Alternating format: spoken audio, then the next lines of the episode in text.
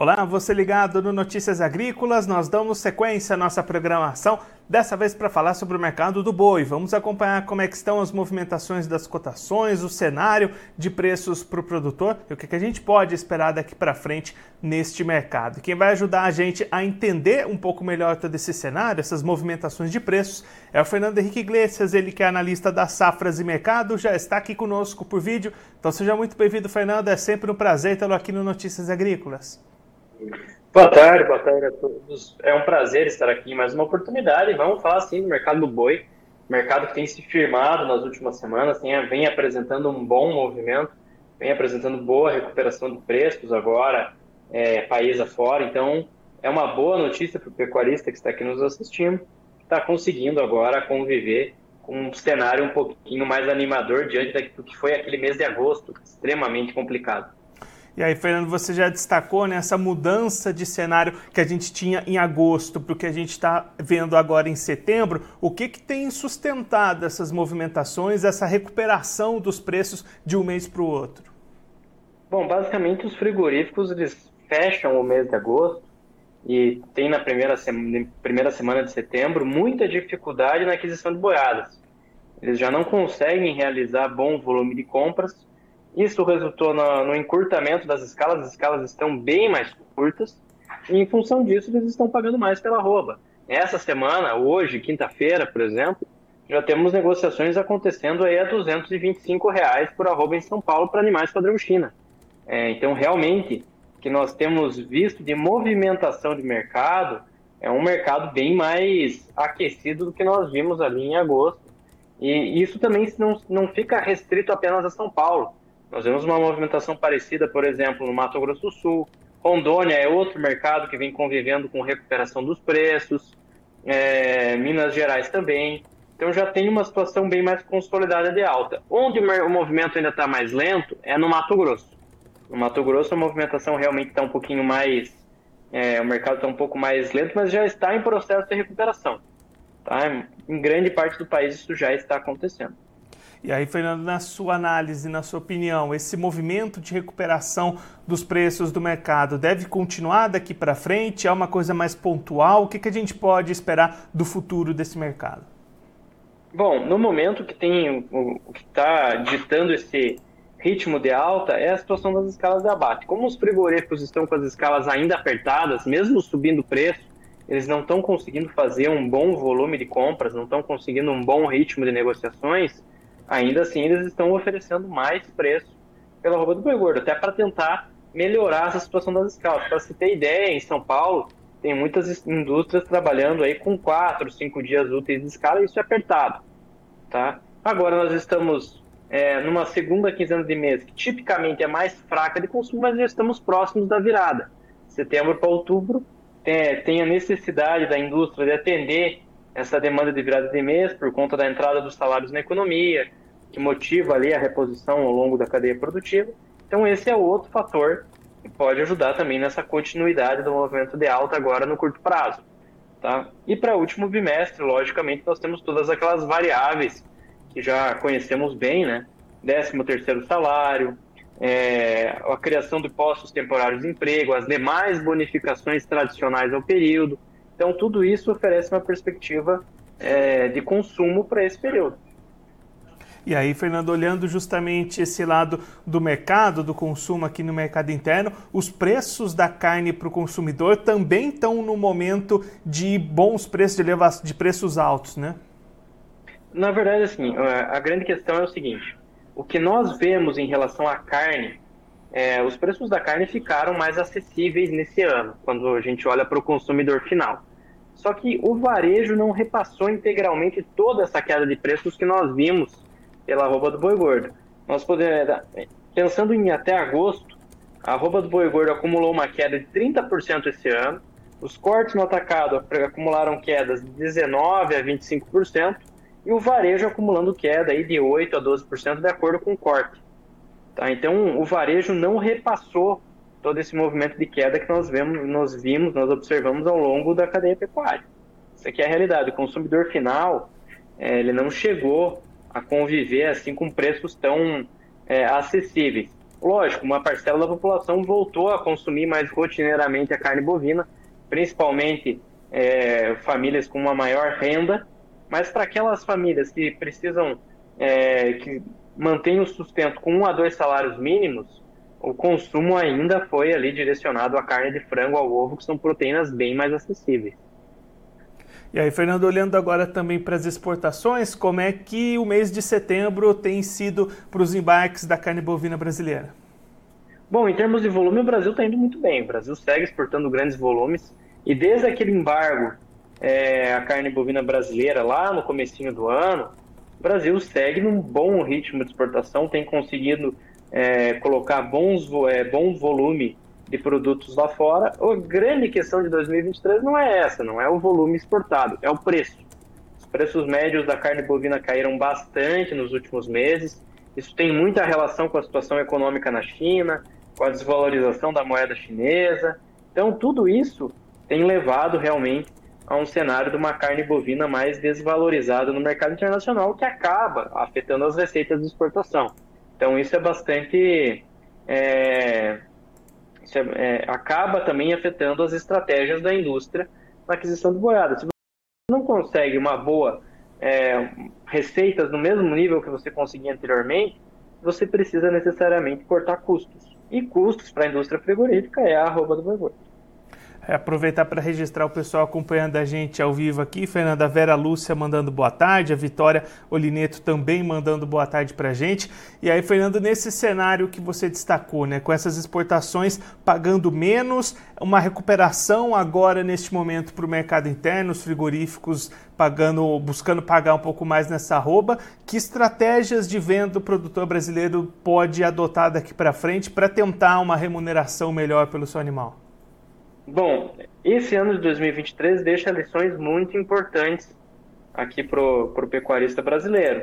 É um ano de muita volatilidade, é um ano que os preços caíram de uma maneira muito agressiva, agora estão se recuperando, tá? Mas a grande questão é que o pecuarista ele precisa fazer uso das ferramentas de proteção, ele precisa fazer uma boa gestão de risco, uma boa gestão de comercialização. Isso hoje é essencial. Você precisa ser muito eficiente também da porteira para fora. Tá? Da porteira para dentro, o pecuarista brasileiro, todo mundo sabe a capacidade que, que o pecuarista brasileiro tem, mas ele precisa realmente fazer um trabalho muito bem feito da porteira para fora. Aqui no Safras e Mercado, nós direcionamos é, o pecuarista, o produtor rural, ali a, to- a tomar as decisões da maneira mais assertiva possível, ver os melhores momentos ali para travar preço, para fazer, para fazer uso das ferramentas de hedge. Então, isso é fundamental para conseguir manter o negócio, para ter longevidade no negócio. Isso é essencial. O Adriano Gontijo mandando seu boa tarde também. É, Fernando, cada vez mais importante o produtor ter essa atenção às movimentações do mercado, buscar essas informações para conseguir essas opções melhores de comercialização, né? Exatamente, sem dúvida. Sem dúvida. É, só para citar um exemplo, agosto foi um mês terrível para o pecuarista, mas quem estava protegido do movimento, ali fazendo uso da, das ferramentas que o mercado dispõe, conseguiu ter bastante tranquilidade ao longo de um mês complicadíssimo. É, então fica aí é, o exemplo dos meses passados. Esse ano de dois mil e vinte e três deixa uma lição muito importante e realmente é necessário, há uma necessidade de fazer o uso dessas ferramentas, de utilizá-las da melhor maneira possível e garantir o resultado. É, esse é o, é o X da questão. Você precisa é, garantir o resultado, não agir é, na emoção, é, ah, agora a arroba vai chegar a duzentos e cinquenta, duzentos e sessenta, duzentos e setenta. Tem que ter calma agora, é, o movimento de alta está acontecendo, mas realmente fazer uma gestão de comercialização, uma gestão de risco é essencial. E, Fernando, você destacou agora há pouco, né, os preços voltando a duzentos e vinte e cinco arroba no mercado de São Paulo. O Adriano de Freitas pergunta se a arroba pode voltar para o patamar de duzentos e setenta reais. É, essa pergunta é bastante é, recorrente, né? Se a arroba do boi gordo pode chegar de novo a duzentos e setenta, pode bater nos trezentos. É, com as variáveis que nós temos hoje, parece pouco provável que isso aconteça. Precisaria de um fato novo, realmente, para justificar altas ainda mais agressivas da arroba do boi. Então, como eu disse, É, tem que ter muito cuidado, muita cautela, não se deixar levar pela empolgação, porque realmente é, o ano ainda é um ano de muito descarte de matrizes, é um ano de grande volume de oferta aqui no mercado interno. Para vocês terem ideia, a disponibilidade interna de carne bovina só em agosto cresceu doze por cento na comparação com o, ano, com o ano passado. Tá? Então ainda é um ano complicado, ainda é um ano complexo, e não dá para você imaginar altas mais agressivas do que isso com as variáveis que nós temos hoje. O Homero Rodrigues, ele quer saber sobre a reposição de bezerros. Ele pergunta qual que pode ser o pico de valor dessa reposição ainda em dois mil e vinte e três, nos meses de outubro, novembro e dezembro. Bom, os preços agora da reposição estão bastante descontados, né? Nós temos preços bem interessantes. Por exemplo, São Paulo, trabalhando ali com o bezerro Nelore de É, doze meses a mil e novecentos reais, dois mil reais a cabeça. Então, temos boas oportunidades agora no mercado de reposição. Possivelmente, quando nós falamos em ciclo pecuário, provavelmente nós não vamos ver esses preços da reposição já no próximo ano, diante de um grande descarte de matrizes. Então, o mercado vai começar a firmar naturalmente, em função de um momento ali em que o ritmo de nascimentos não vai, não vai conseguir acompanhar essa demanda por animais de reposição e vai começando aí a, a dar espaço para altas ali dentro do mercado. Então agora, esse ano de dois mil e vinte e três, ainda vai oferecer boas oportunidades na, na aquisição ali de animais de reposição. Os preços estão bastante descontados. Para você ter ideia, no Acre, o bezerro está sendo negociado a mil e quatrocentos reais a cabeça. Então, aproveitar esse momento, que as oportunidades ali com reposição são bem interessantes. E, Fernando, o Rony Dantas, ele faz um comentário aqui, ele fala que ele fez um negócio hoje para trinta de setembro em Goiás com valor de duzentos e cinquenta reais. Lá em Goiás, os preços estão sendo sustentados também, estão melhorando também? Sim, os indicativos de preços estão melhorando também para o mercado de Goiás. A gente percebe isso. É, não tivemos é, relatos desses negócios a duzentos e cinquenta, tá? Não chegou a esse ponto pelo que nos foi relatado aqui ao longo do dia, mas tem negociações acontecendo a patamares mais altos, sim, na, no, no mercado de Goiás. E o Lúcio Castro também manda o seu boa tarde, ele é lá de Cuiabá e pergunta sobre esses preços firmes se mantendo até dezembro. É como você estava destacando esse cenário de elevação e de perspectiva de demanda aquecida, né, Fernando? Exatamente. E outro aspecto, né, que nós precisamos mencionar, a curva de preços ali em agosto foi muito desestimulante. Então, teve, tivemos é, relatos aqui de muitos confinadores, muitos pecuaristas, que acabaram reduzindo ali a programação, então vai ter menos oferta de confinados no final do ano. Então, isso também é outro elemento que vai oferecer um pouco mais de firmeza ao mercado. A indústria vai depender mais de animais de pasto ali para compor as escalas de abate. E animal de pasto, o pecuarista vai ter uma, uma boa capacidade para reter esses animais, para cadenciar o ritmo dos negócios. Fernando, muito obrigado pela sua participação, por ajudar a gente a entender melhor todo esse cenário para o mercado do boi. Se você quiser deixar mais algum recado, destacar mais algum ponto para quem está acompanhando a gente, pode ficar à vontade. Bom, é sempre um prazer participar aqui no Notícias, Agri... no Notícias Agrícolas. Contem comigo em mais oportunidades. E deixo aqui o recado, Safras e Mercado É, está aberto a atender pecuaristas, produtores rurais. Basta nos contatar. É, temos muita informação interessante para que vocês consigam tomar as decisões da melhor maneira possível. Fernando, mais uma vez, muito obrigado. A gente deixa aqui o convite para você voltar mais vezes, sempre contribuir conosco, com todos os produtores do Brasil. Um abraço, até a próxima. Abraço, até mais. Esse, o Fernando Henrique Iglesias, ele que é analista da Safras e Mercado, conversou com a gente para mostrar como é que está o cenário para o mercado do boi neste momento, neste mês de setembro, que tem sido marcado pela recuperação das cotações da arroba. O Fernando trouxe aqui um movimento de queda bastante grande nos preços do boi ao longo de dois mil e vinte e três, especialmente o mês de agosto, por exemplo, foi um mês de bastante desvalorização para esses preços, mas um movimento de retomada nessas cotações a partir de setembro e expectativa de mais movimentações positivas daqui até o final do ano, com a chegada, um incremento na demanda por carne no mercado interno nesses últimos meses do ano, impulsionadas aí por décimos terceiros salários, por bonificações que costumam acontecer nesse final de ano, e aí uma expectativa positiva para a recomposição desses preços nesse último trimestre de dois mil e vinte e três, a análise do Fernando Henrique Iglesias, lá da Safras e Mercado.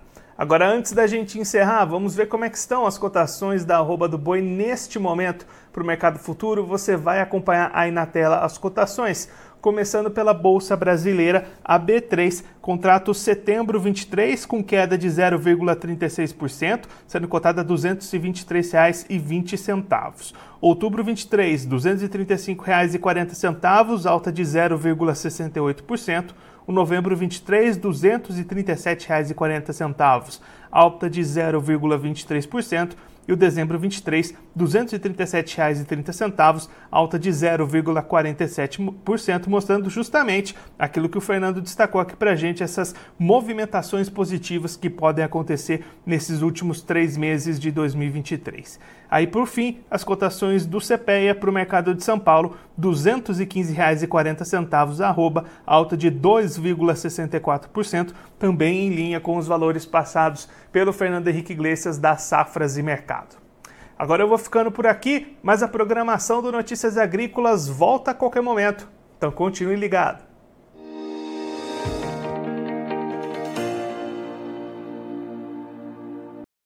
Participe das nossas mídias sociais, no Facebook, Notícias Agrícolas, no Instagram, arroba Notícias Agrícolas e em nosso Twitter, arroba Notiagri. E para assistir todos os vídeos, se inscreva no YouTube, na Twitch, no Notícias Agrícolas Oficial.